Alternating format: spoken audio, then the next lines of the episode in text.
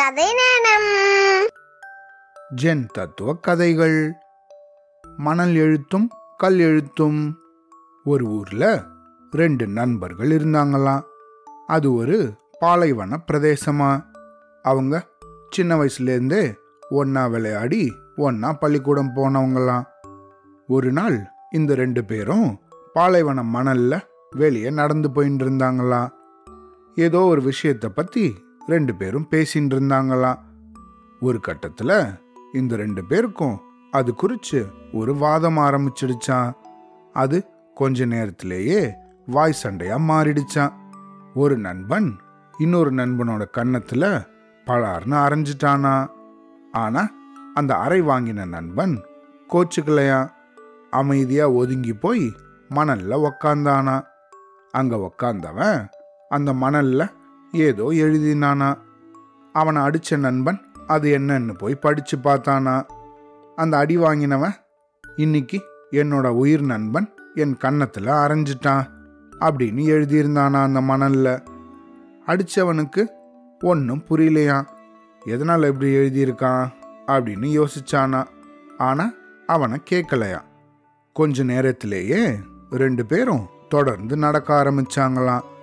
ரொம்ப நேரம் வெயிலில் நடந்து போயின்னு இருந்தாங்களாம் வழியில் ஒரு பாலைவன ஊற்று ஒன்று வந்துதான்.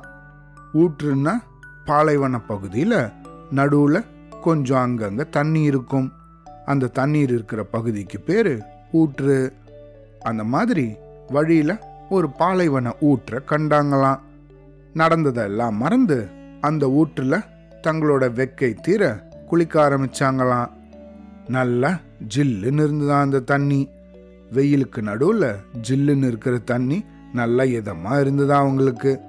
இது போல அந்த ரெண்டு பேரும் குளிச்சுட்டே இருக்கும்போது அந்த கன்னத்தில் அரை வாங்கினவனோட காலை திடீர்னு யாரோ பிடிச்சி இழுக்கிறது போல இருந்துதான்.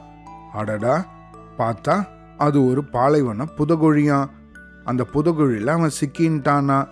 ரொம்ப கஷ்டப்பட்டு இருந்தானா அதில் மாட்டின்ண்டு அடடா என்ன பண்ணுறதுன்னு தெரியலையே. அப்படின்னு ரொம்ப பயந்துட்டானா.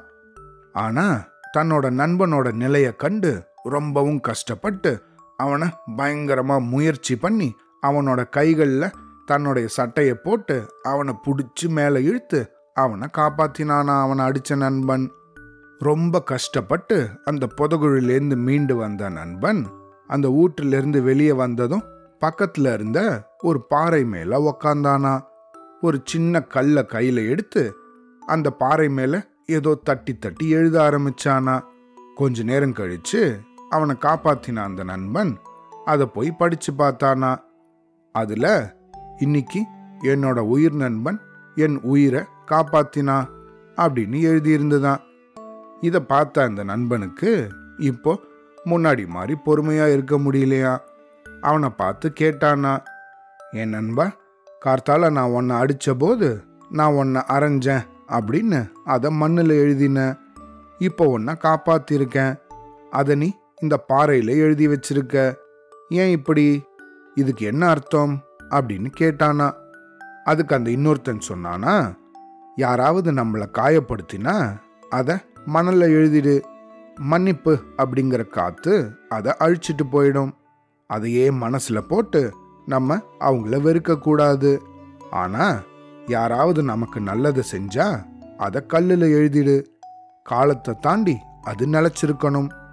நமக்கு ஒருத்தர் செஞ்ச உதவியை எப்பவும் நம்ம மறக்கக்கூடாது அதனால தான் நீ செஞ்ச உதவியை நான் கல்லில் எழுதி வச்சிருக்கேன் அப்படின்னு சொன்னானா.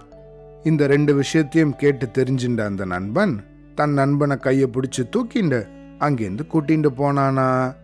அவ்வளோதான்